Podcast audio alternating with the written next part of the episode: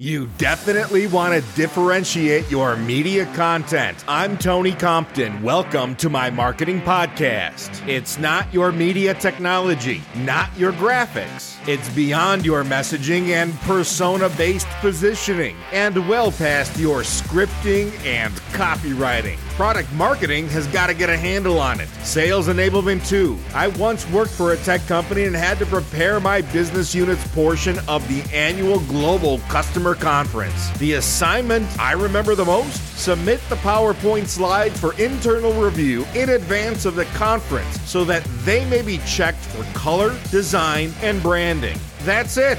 Corporate was more concerned with having good looking slides versus can the company's public speakers actually speak in public? Can they attract, engage, and hold an audience? Are they prepared to take the customer conference stage? Today's topic is differentiating your media content, and that starts with preparing your people beyond technology, beyond the scripting and copywriting. It's their public speaking, presentation, and communication skills that are the most important parts. You and I have sat in on one too many bad PowerPoint presentations. That includes webinars, demos, event sessions, keynotes, sales pitches, analyst briefings, and internal and external presentations. Take note of the business world around you right now. Everybody is on camera. We're all behind microphones.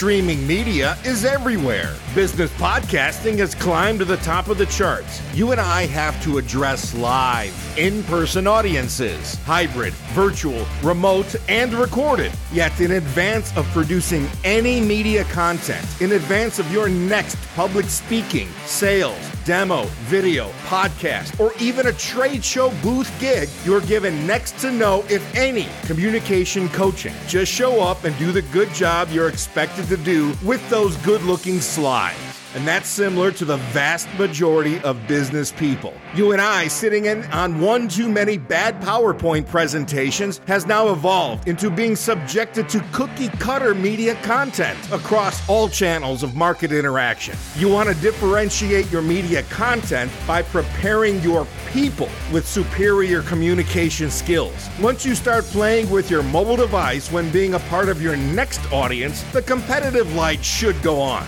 And there are those who may think artificial intelligence will help your people prep. Maybe, possibly, to an extent. But for those seeking to cut corners using AI, I'll get to that on my next podcast, which will be experienced down to business and right to the point. Now that's a marketing podcast. I'm Tony Compton.